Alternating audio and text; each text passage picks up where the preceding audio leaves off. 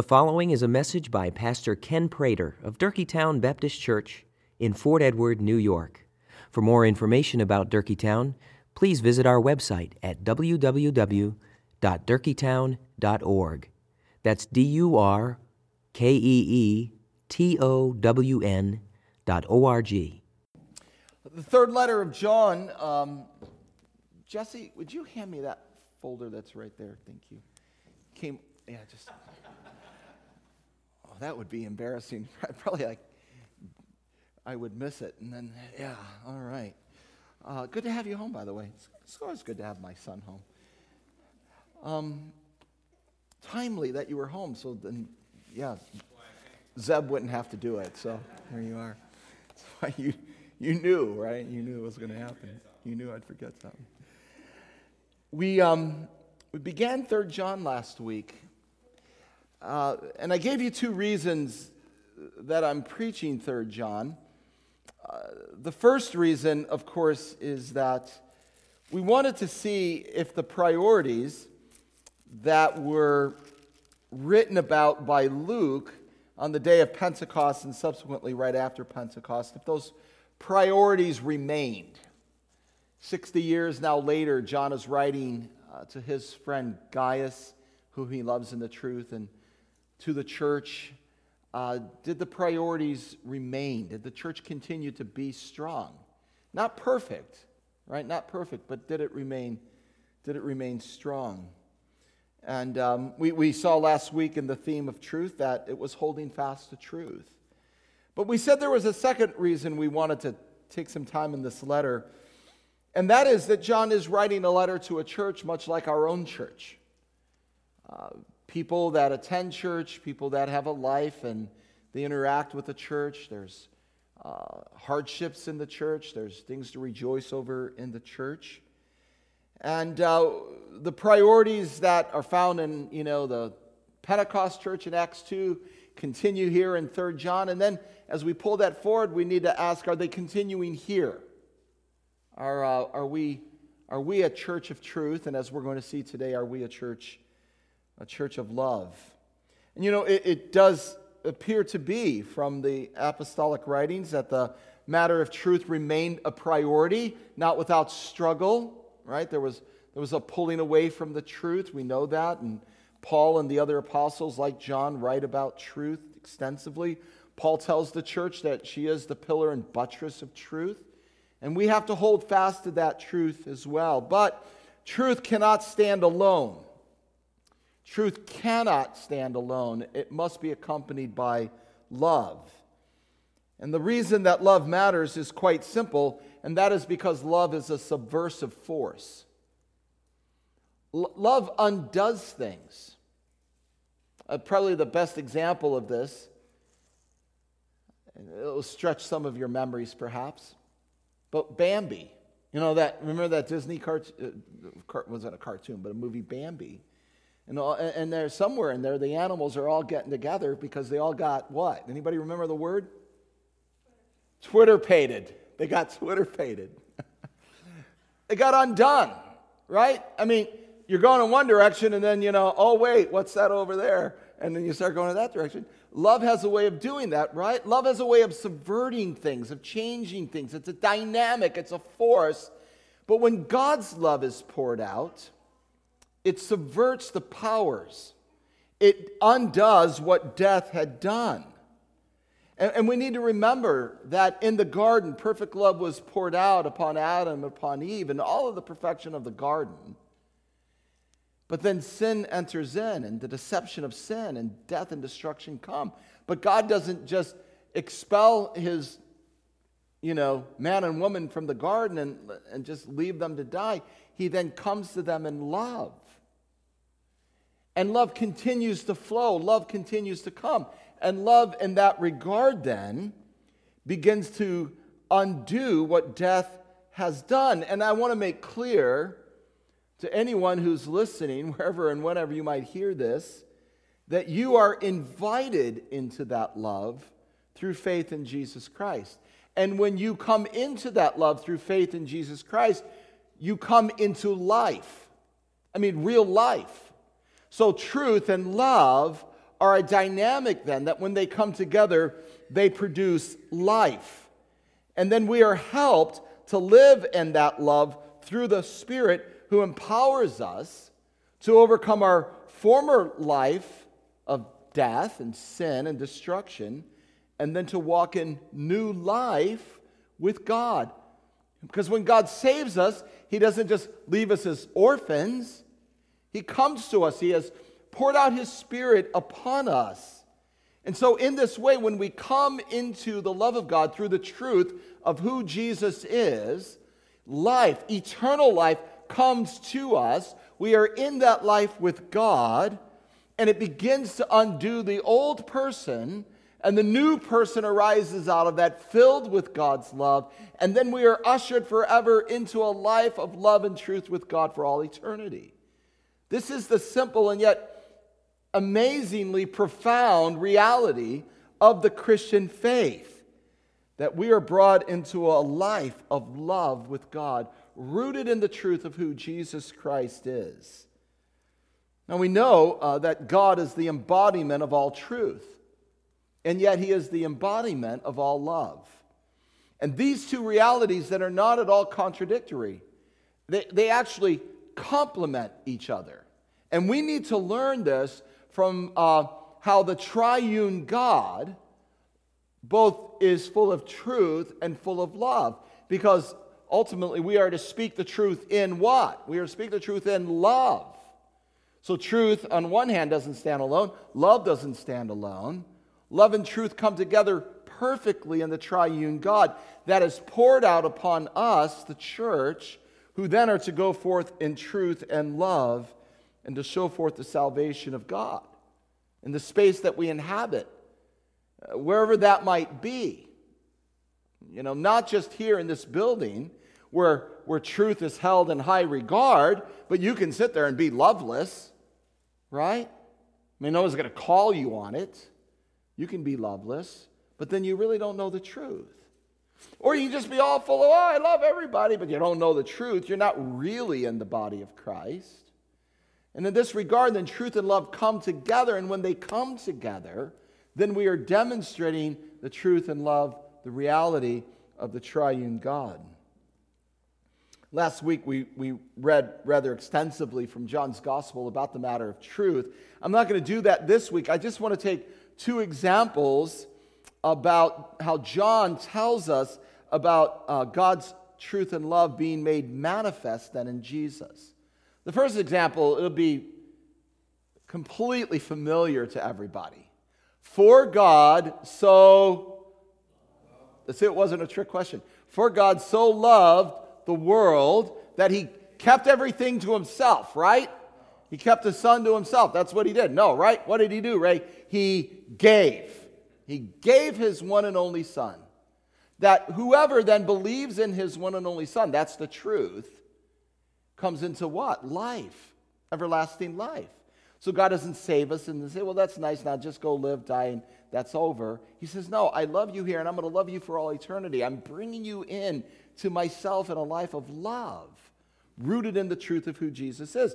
But then in the first letter that John writes, he says, In this was manifested the love of God towards us. And I love that word manifested. It has to do with like pulling the curtains back and looking, and there it is. It's made known, it's revealed, it's, it's obvious to everybody. In this was manifested the love of God toward us. Who is us? We sinners. We sinners who needed God's love. What is manifested? Because that God sent his only begotten Son into the world. There's the truth about the purpose and reason why Jesus came, but then that truth continues on that we might live through him. Christianity is about life through Jesus. You come to Jesus, the way, the truth, the life. You come to the truth of Jesus. You are a sinner, in need of salvation. You come into that salvation, you're brought into the life of love with God through Jesus Christ. And you need to think about that. And we, you know, Baptists tend to be oriented towards thinking about truth, but you need to feel it. You need to feel that truth. You need to feel it because truth is with love. And as love is felt, it subverts then that kind of passive Christianity that so many practice or that judgmental Christianity too many people practice. And we get back to the way God loves us in truth with love that brings life. You've got to feel this. And rejoice, God is the complete embodiment of truth. But He's also the complete embodiment of love, which means that He acts with love rooted in truth. You see this from the creation around us, right?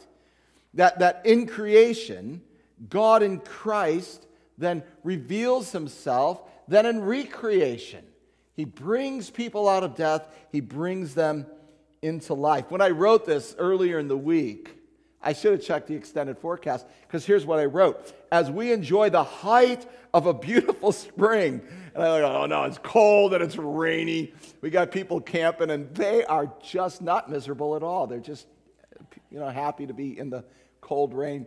Um, if they're listening, they're going, yeah, right.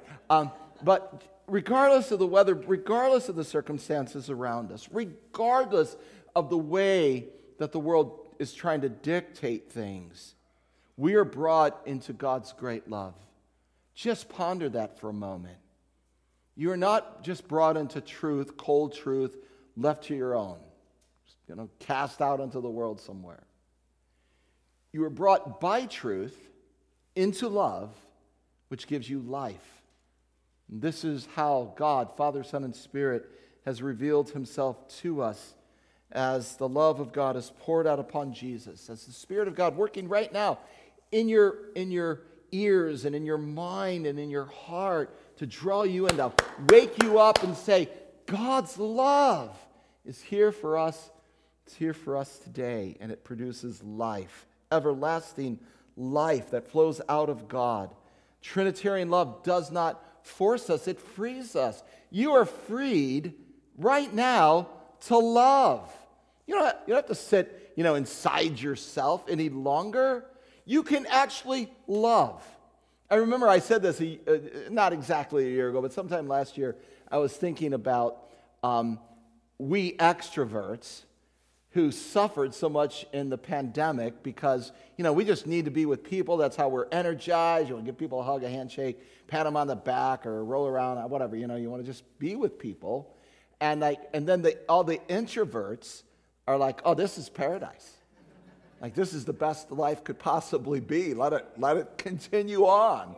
And I, I remember saying, listen, the Bible doesn't know those categories of extrovert, introvert. The Bible knows be filled with the Spirit. Sometimes we extroverts need to sit down, shut up, and leave people alone and think a little bit. Like, just push the pause button, ponder filled with the Spirit. You know, Spirit's leading extroverts sometimes to shut up. I know it's hard to believe, but that He does. But then all those introverts think, oh, this is just great. Now I don't, you know, I can just, this is great. No, you got to be a Spirit filled person who pushes you out then beyond your boundaries. Because ultimately, love it isn't about self, because love frees. Trinitarian love does not force us, it frees us. It doesn't cripple us, it empowers us to love God. It empowers us to love ourselves. It empowers us to love our neighbor. You know, one, uh, one of the effects of the pandemic has been um, not only uh, depression and mental health issues, uh, but ultimately suicide. Suicide rates are, are growing, increasing. And uh, we need to pray about that. We need to be in people's lives. We need to take care of each other, not only physically, but also emotionally in, in good and helpful ways. But Jesus frees us not only to love God, not only to love our neighbor, but actually to love our own self in the best possible way. And so often we forget about that, that the Spirit of God is within us to care for us and to make us to make us whole. Can you imagine that the church has been buried with Christ in his, in his, in his death? And that we've been raised up with Christ in his resurrection, that we are now, right now, seated with Christ in the heavenly places, and we are invited to join God in his great mission of truth and love that brings life to subvert the present powers of darkness that are all around us. We are empowered to do this. We are made free to do this. And as we do this, we bring people into life, into His life. I would say then that if truth is the named theme in John's third letter, because truth shows up seven times in 15 verses, love is the unnamed theme of John 3. You remember what I said last week? Third letter of John, written some 60 years after the birth of the church at Pentecost. And we wanted to track to see if truth remained, and it appears that it did. But did love remain? And if you read this letter like you might read a Pauline letter that has a lot of commandments to say, do this and do this and do this and let's love, what you really have here in the third letter of John is a portrait of love. You have the fruit of truth, which is love. You, you have love not so much as a command, but love as on display. And so the, the love that you read about in Acts 2 and that you know, latter part after Pentecost and the churches to gather, they're together, they're eating together, they're praying together, they're unified together. And everybody often says, Oh, would it be great to be back there in Acts 2, you know, with those people at Pentecost? Yeah, sure. But it'd also be really good to be here with Gaius 60 years later in a church that knows the truth, and because they know the truth, they love. so, a church like ours that holds truth for a high premium has to hold love at a high premium as well. Is the portrait of our church love? Now, that's a tough question to answer. We felt it better when the room was full. When there were so many people in the church afterwards, you couldn't get to all the people that you wanted to talk to. We felt it better then. And if a season of growth is to come again down the road, I don't know. That's in God's providence. We certainly pray it will. But that doesn't give us an excuse to love less or to ignore love. We still hold truth at a high premium. But we have to learn again, I think, to hold love at a high premium. We don't want to just take our cues from what love looks like on the day of Pentecost in Acts 2, but also from these very personal letters like the one John has written to Gaius. And John has this focus on the fruit of truth, which is love. He paints this beautiful portrait of love, which is evident then because the truth of Jesus has been received. And the subversive nature of love then is undoing things in people's lives and freeing them to love. Should we hold fast to the truth? Yes. Oh, but I, I beg of you, don't let go of love. Don't let go of love. This is what I mean when I say that love is all over the pages of John in this third letter. Look how it's expressed in generosity and hospitality. Verse number five Beloved, it is a faithful thing you do in all your efforts for these brothers, strangers as they are, who testify to your love before the church. You will do well to send them on their journey in a manner worthy of God. They've gone out for the sake of the name, accepting nothing from the Gentiles. Therefore, we ought to support people like these that we may be fellow workers for what? For the truth. You see how John brings love and truth together. Apparently, emissaries were sent by John to this church. He's now writing to Gaius, and he's saying uh, those, those uh, emissaries were strangers to you. You didn't know who they were, but they showed up and you brought them in in a relationship of love. You were not only hospitable to them, but you were also generous to them. You cared for them.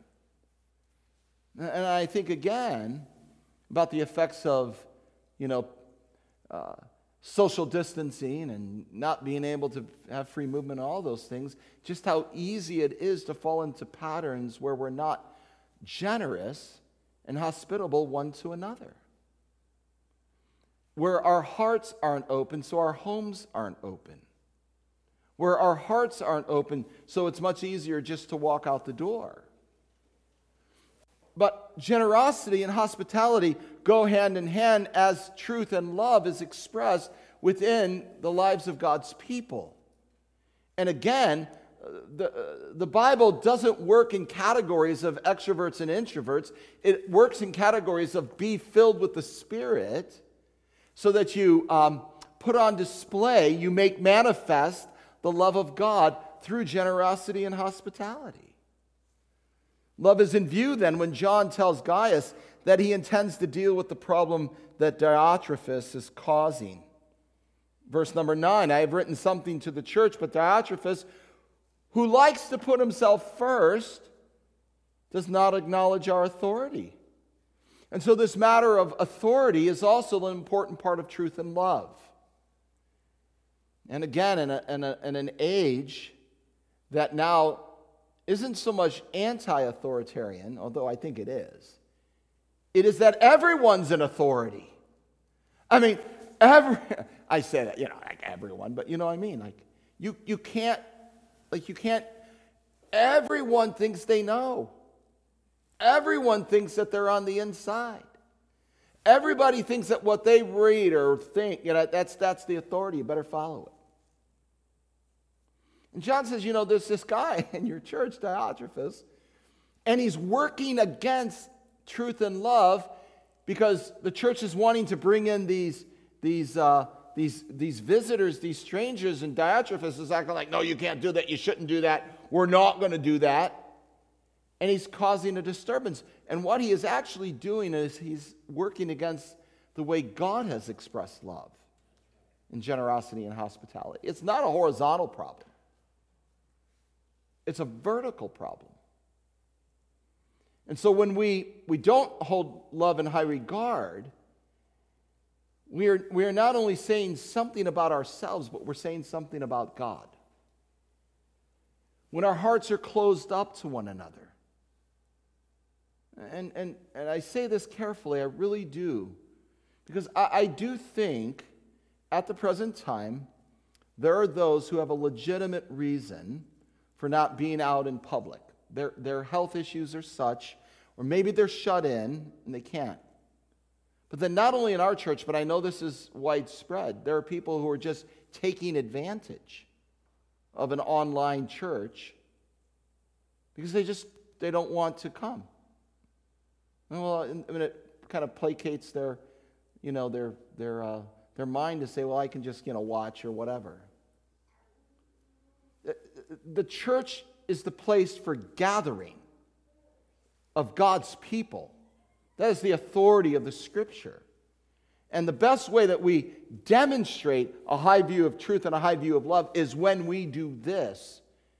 And we are that beautiful portrait, beautiful portrait of love.